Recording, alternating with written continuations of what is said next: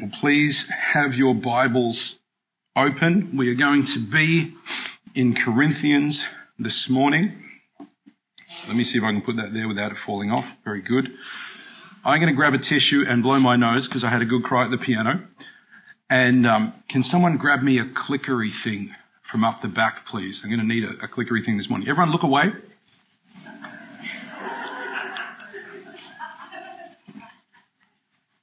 Yes, the minister is also a human. Yeah, yeah. For which my wife is immensely thankful. Um, I had the chance recently uh, to, to sit in a classroom with a whole lot of other ministers from different denominations and, and chaplains from all over the place. And they talked about the way in which the minister is a symbol and the minister is a human being. And uh, someone made the comment, they're a particularly good symbol when you strike them hard enough with a big mallet. Um, wrong kind of symbol. All right, we are in Corinthians. Paul's letter to the Corinthians, and I think we're at like week 24. Uh, we have some of the really great, difficult stuff coming up soon. Not that any part of Corinthians has been particularly comfortable or easy. But this morning we're going to be in chapter 10. And after chapter 8 and chapter 9, Paul was really settling in on this one big idea that because of Christ we have freedom. We have freedom. We have grace. That your rightness before God no longer is, is attached to or anchored to the keeping of the Old Testament law. Your rightness before God is now anchored in the sacrifice of Christ.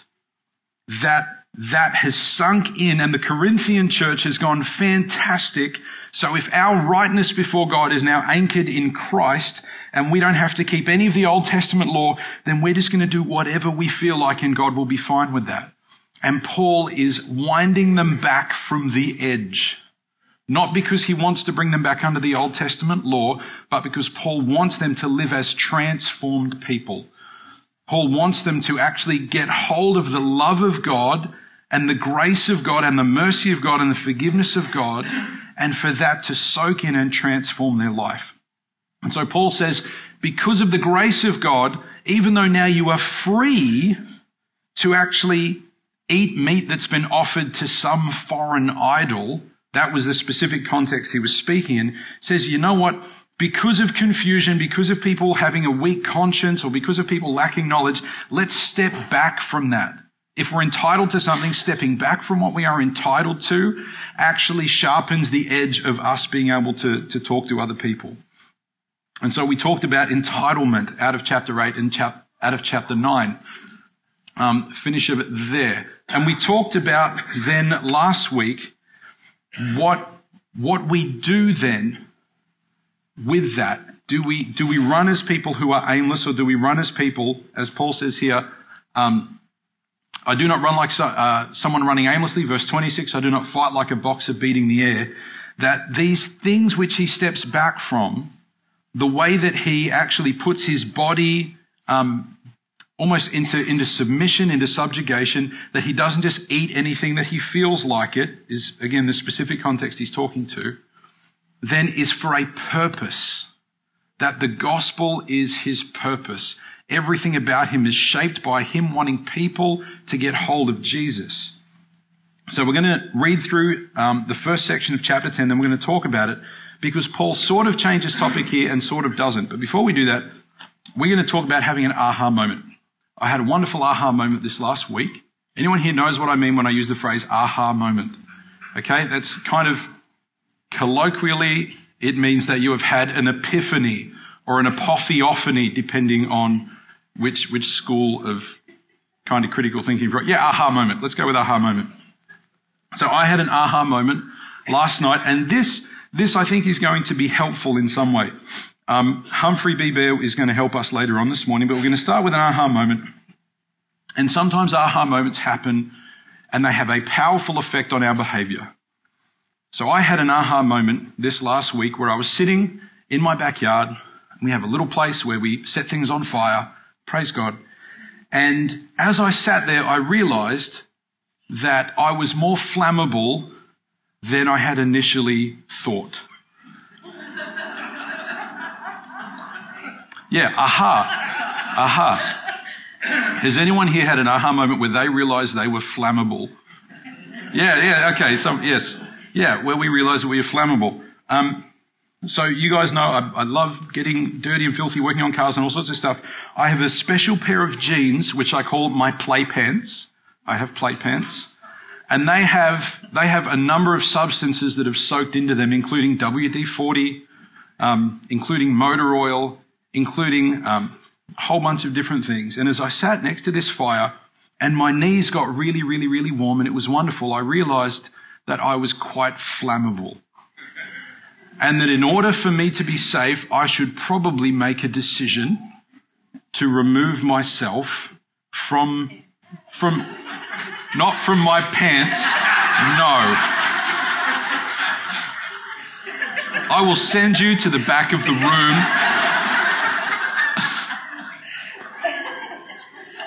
Play a song, have a good cry, now we're laughing. It is an emotional roller coaster this morning. Safe Church. Um, to remove myself from how close I was sitting to the fire.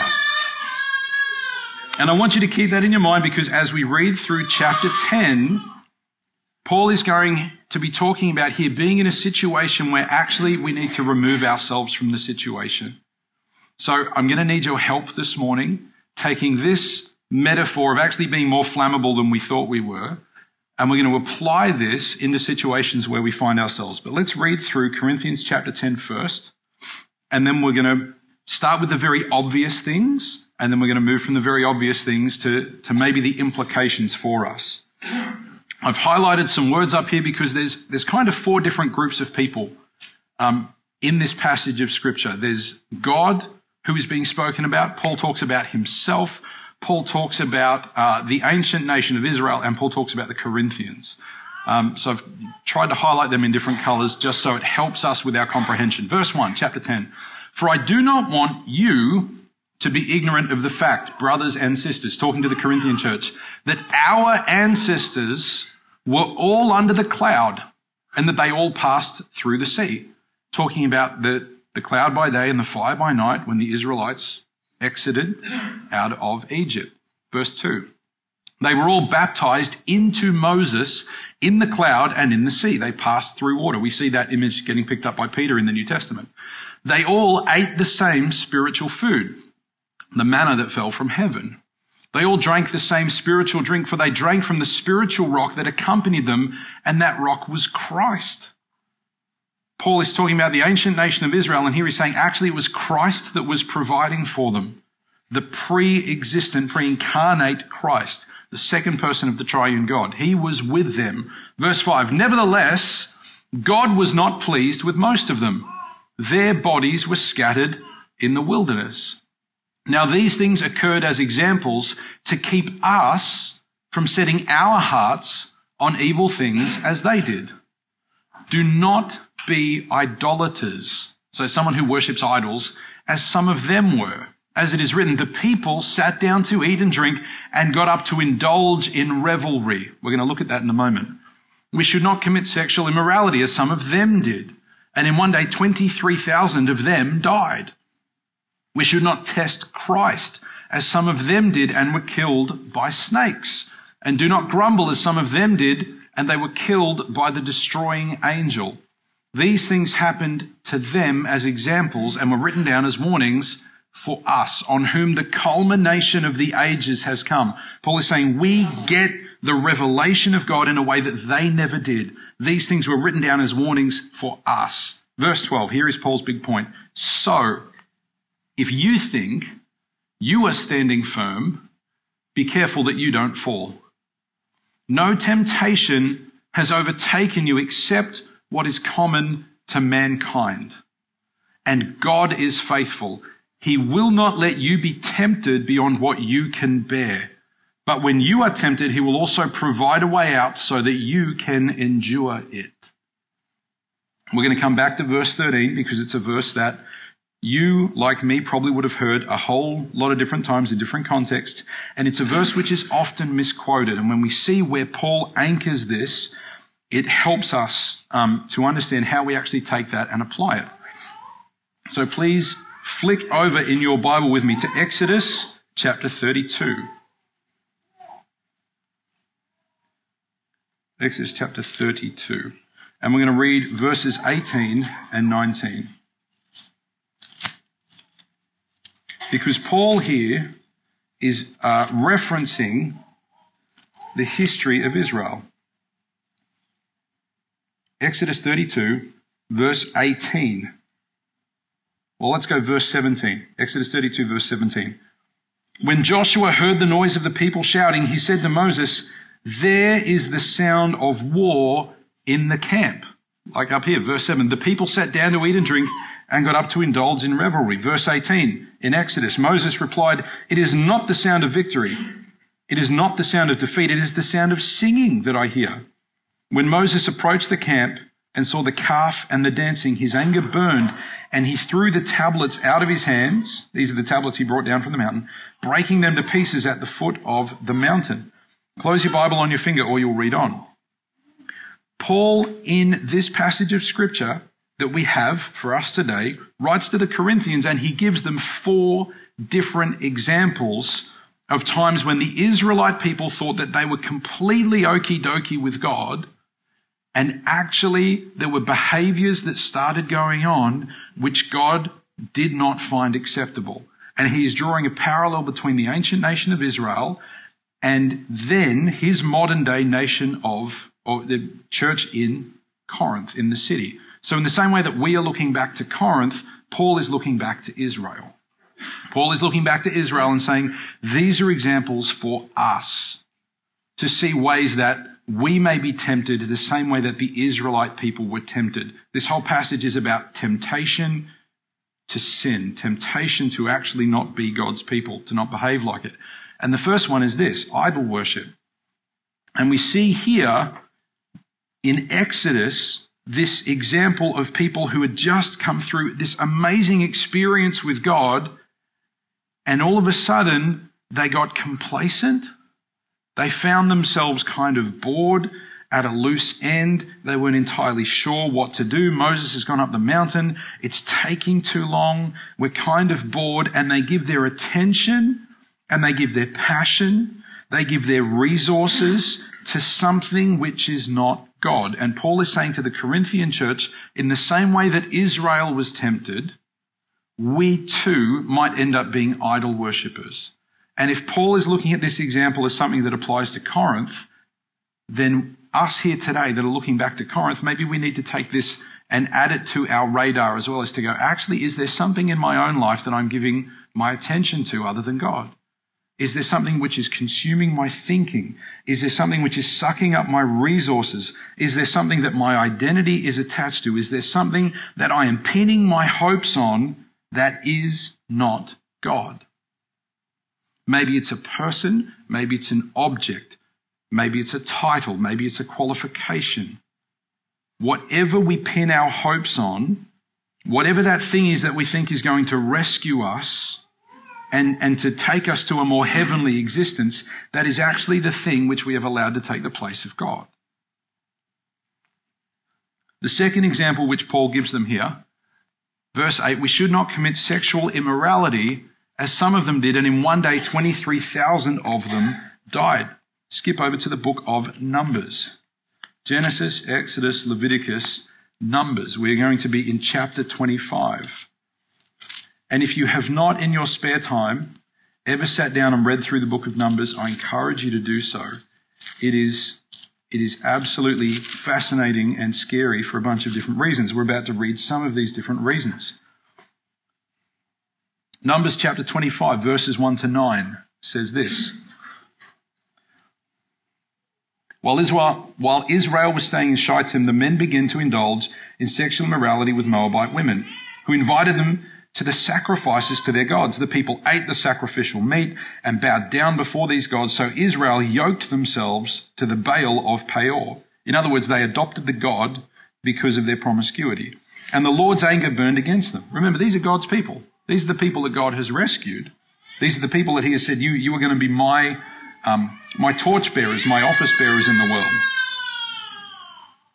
Awesome. Verse 4. The Lord said to Moses, Take all the leaders of these people, kill them and expose them in broad daylight before the Lord, so that the Lord's fierce anger may turn away from Israel. So Moses said to Israel's judges, Each of you must put to death those of your people who have yoked themselves to the Baal of Peor. Verse 6 Then an Israelite man brought into the camp a Midianite woman right before the eyes of Moses and the whole assembly of Israel, while they were weeping at the entrance to the tent of meeting. When Phinehas, son of Eleazar, the son of Aaron the priest, saw this, he left the assembly, took a spear in his hand, and closed your Bible on your finger because there's kids in the service. Go home and read the rest of the story. Paul, verse 8. We should not commit sexual immorality as some of them did, and in one day 23,000 of them died. It gets worse. It is easy for us. And remember, Paul is talking to a church that had got hold of the grace of God. And it, sometimes it's, it's easy for us to go, we're not under the law. God gives us grace. God gives us mercy. God does not give us the penalty we deserve. Jesus is the propitiation. That's the fancy word. He's the thing that diverts the wrath of God off us onto him so that we can stand before God and actually receive love from God absolutely 100%.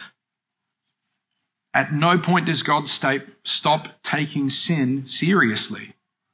If God did not take sin seriously, Jesus never would have turned up. So it's something for us as people who claim to have received the love of God and the mercy of God and the grace of God to go, actually, am I living now as someone who has been set free from the curse of sin and death? is that actually what my life now looks like? Paul here is giving this advice to a group of Christians, a group of Christ followers. Verse 9. Stay in the book of Numbers, but skip back to chapter 21. Numbers chapter 21. Testing God.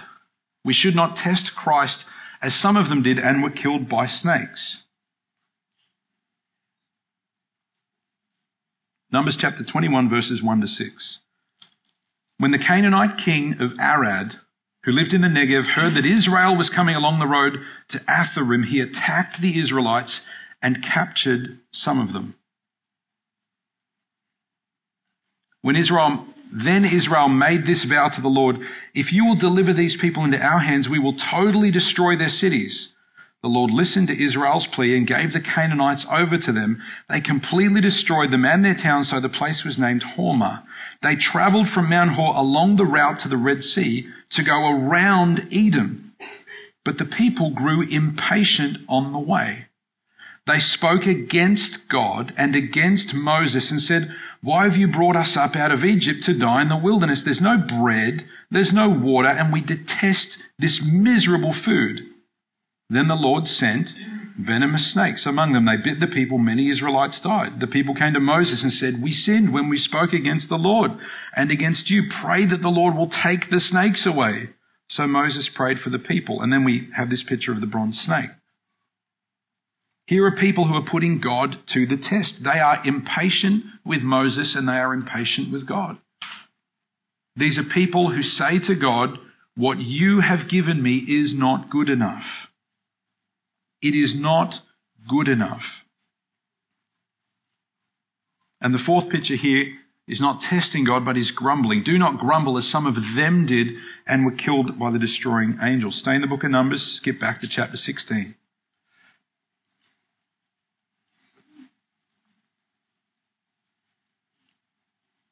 I'm going to skip through, read, read all of chapter 16 when you get home. It is extraordinary. But we'll start reading from verse 31. Numbers chapter 16, verse 31. As soon as he finished saying all this, the ground under them split apart, and the earth opened its mouth and swallowed them and their households and all those associated with Korah, together with their possessions. Verse 33, chapter 16. They went down alive into the realm of the dead with everything they owned. The earth closed over them and they perished and were gone from the community. At their cries, all the Israelites around them fled, shouting, The earth is going to swallow us too. And fire came out from the Lord and consumed the 250 men who were offering the incense. The Lord said to Moses, Tell Eleazar, son of Aaron the priest, to remove the censers from the charred remains and scatter the coals some distance away, for the censers are holy. The censers of the men who sinned at the cost of their lives. Hammer the censers into sheets to overlay the altar, for they were presented before the Lord and have become holy. Let them be assigned to the Israelites. So Eleazar the priest collected the bronze censers brought by those who had been burned to death, and he had them hammered out to overlay the altar as the Lord directed him through Moses. This was to remind the Israelites that no one except a descendant of Aaron should come to burn incense before the Lord, or he would become like Korah and his followers. Get this. Verse 41. The next day, the next day, right? The whole Israelite community grumbled against Moses and Aaron. You have killed the Lord's people. They said, the ground opened up and swallowed people, and then fire from God came out.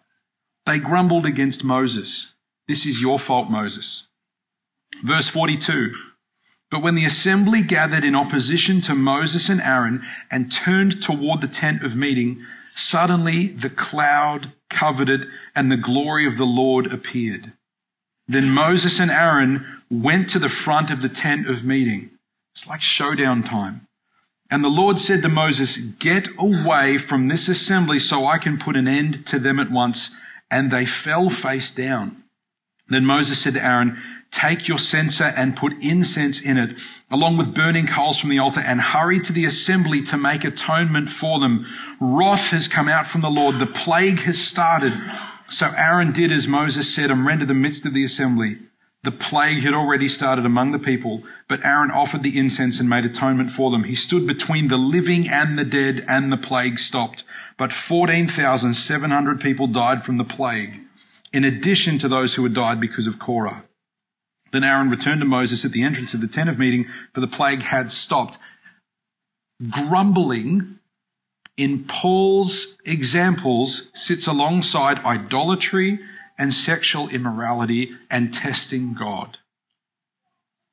And Paul is saying to the Corinthian church, look back at what God thought of these behaviors. And again, verse 12, so if you think you are standing firm, be careful that you don't fall.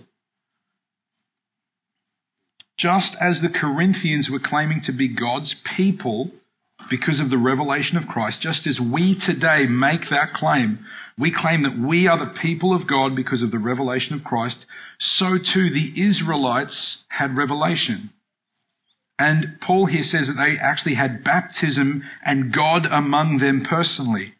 Let me ask you a question. This is not a trick question. How many Israelites that left um, and went through the desert actually made it into the promised land? Two, and we know their names. Two Israelites made it through the desert and into the promised land. We need to be very, very, very careful. We need to take Paul's advice here to heart. If we think we are standing firm, there are things that can knock us off our perch, so to speak. There are things that can actually cause us to have some aha moments. Paul here is talking about the temptation to uh, idolatry, the temptation to sexual immorality, the temptation to test God, the temptation to grumble. And what does he say then here in verse 13? No temptation has overtaken you, he says to the Corinthians, except what is common to mankind. That temptation that you have to whinge and complain and carp and whine and grumble is completely common to mankind. The temptation you have to sexual immorality is common to mankind. The temptation you have to let your heart become caught up in things that are not God is common to mankind. The temptation you have, the temptation I have, the temptation we have to test God with our impatience is common to mankind. It is common to mankind. And here is the point. God is faithful. He will not let you be tempted beyond what you can bear. Let's just let that idea sit for a minute. God actually knows that you have a ceiling. God knows that you have a limit. He knows that you have a capacity that you can actually withhold the temptation to sin against God. That there is a point at which the temptation for, for idolatry or for sexual immorality, there's a point at which that temptation will exceed your capacity.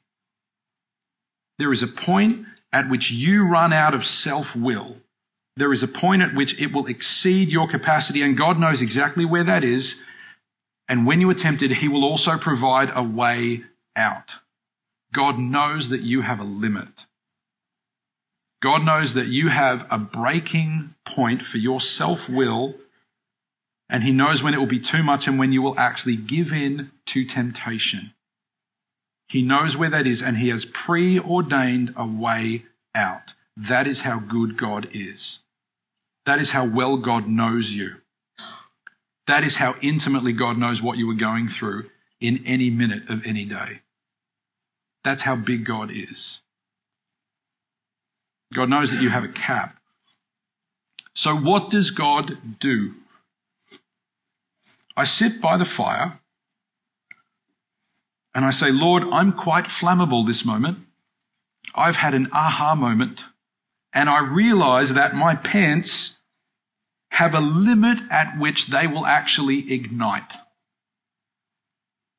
And so I pray and I say, God, please change the supernatural condition of these jeans so that they will be far less flammable. Silly picture, I know. Some of us do this. For some of us, this fire is actually sexual immorality. Or for some of us, this fire is grumbling and complaining. Or for some of us, this fire is actually idolatry. And what happens is we are in the room and something is tempting us to sin against God. And what we do is we go, God, give me strength. Maybe we don't growl outwardly, but there's this thing that happens inside. Maybe you don't. I, okay, I do this sometimes.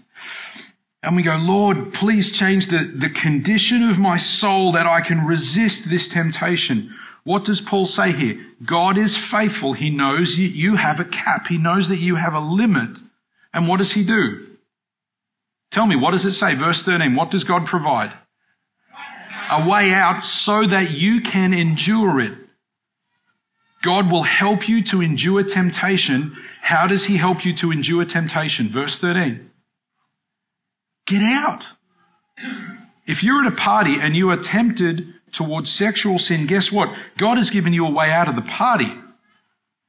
If you are in a room and there is a business deal about to happen and it is going to require you to sin, God has given you a way out.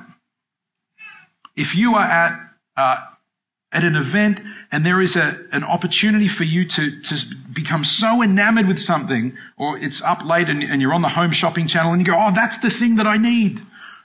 I need that thing in my life and, and that's going to save me. That's going to transform my life. Or, oh, there's this person and that person's going to transform my life. Whatever it is that is misplaced God, God has given you a way out. How does God help us to endure temptation? He gives us a way out because he knows that we have a cap. Aha moments. Aha, I am actually flammable.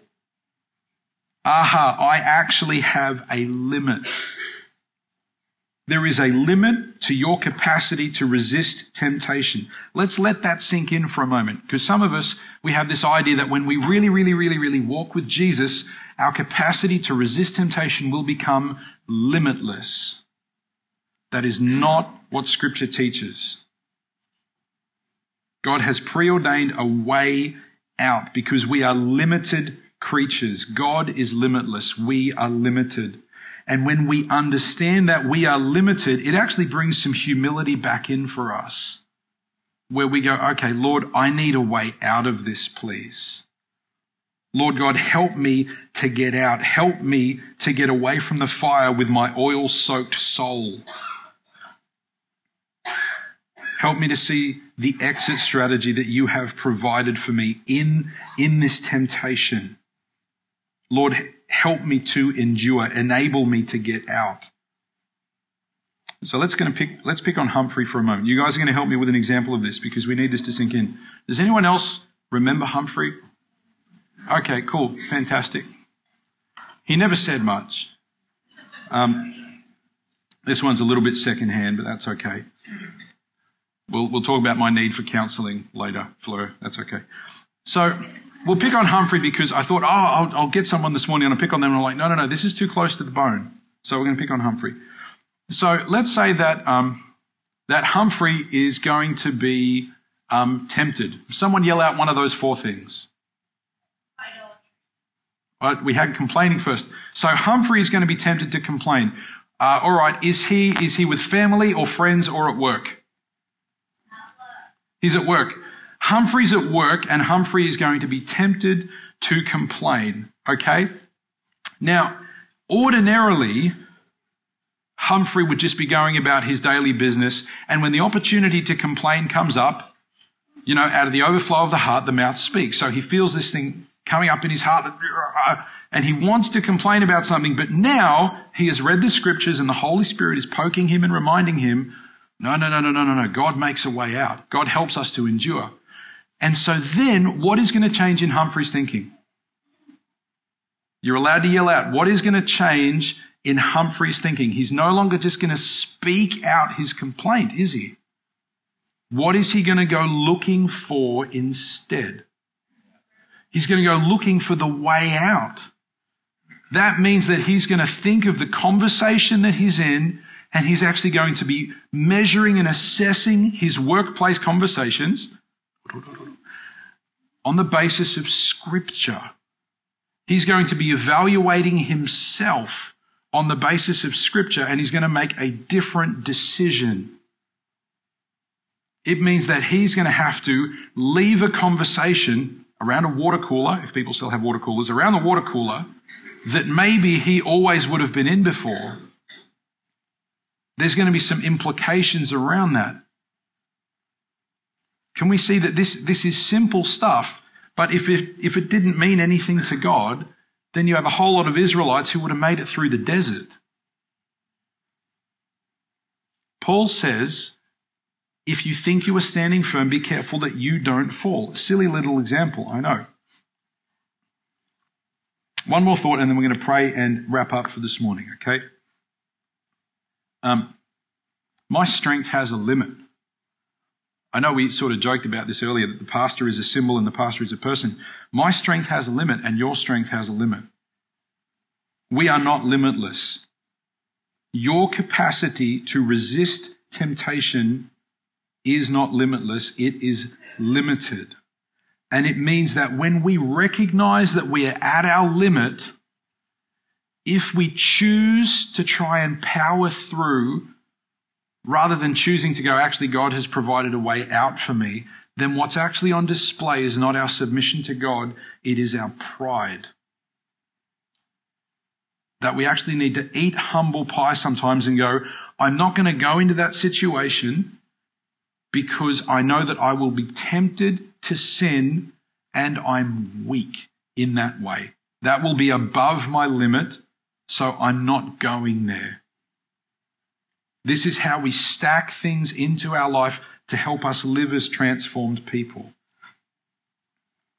There is an old, old uh, story about a um, about a holy man. He was not a Christian, um, he was uh, he was a follower of another faith who was so adamant that he had the capacity to resist a particular kind of temptation that he would surround himself continually with that temptation. I suggest to you this morning that that's a really dumb idea. Sometimes we do it. Whatever we're tempted to, let's say that we're tempted to uh, to complain, we surround ourselves with people whose whose behavior is complaining behavior. We continually put ourselves in an environment where we know that people are going to encourage us to complain. Or we continually put ourselves in situations where sexual immorality becomes an option. We continually put ourselves in situations where, where idolatry is an option, where we are filling our mind and our eyes continually with things that can take the place of God.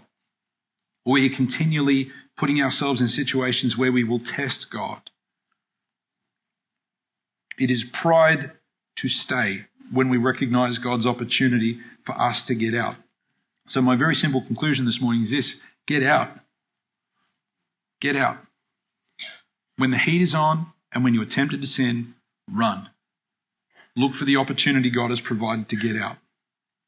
We see, we see here, um, verse 13 is often misquoted where people say, God will never give you too much for you to handle. God will never give you, will never allow you to have temptation that's above your ceiling. Any picture, any piece of theology we have, it's got to be big enough to fit Jesus inside of it. And when we see Jesus in the cross, when we see Jesus in the garden before he goes to the cross, it's too much for him to handle.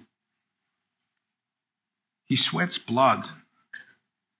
His physical body is in agony and in anguish. What we see with Jesus is that that moment was not above his capacity to resist temptation, but physically it was too much for him to handle. And there are going to be situations where it is, it is mind and spirit breaking stuff.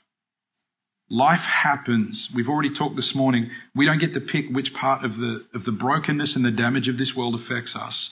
We don't pick which part of our body falls apart first. There will be situations which are too much for you to handle. What Paul is talking about in this passage is the temptation to sin against God in those moments. I'm reminded of the story of Job, where Job loses everything. He has his children taken away from him by death. He has everything that he owned destroyed. He has his health taken away from him. And in the middle of it, the Lord leaves his wife with him who says, Curse God and die. And in that moment, Job does not give in to temptation. Was the situation too much for him to handle? Yes, it was, but the temptation was to sin against God was not above his limit. We're going to pray and then we're going to do a song to finish this morning. Lord Jesus, thank you that you know how flammable we are. Thank you that you know how close our soul can get to temptation and still withstand that. You know where the ignition point is, the point where we run out of capacity. And Lord God, we thank you that you are faithful. As Paul says, God is faithful. You are faithful. You provide a way out of the temptation so that we can continue living as your people free from not only the curse of sin and death, but free from the lifestyle of sin and death, free from those things which bring sin and death. Lord Jesus, I ask that you would, you would build our capacity, certainly.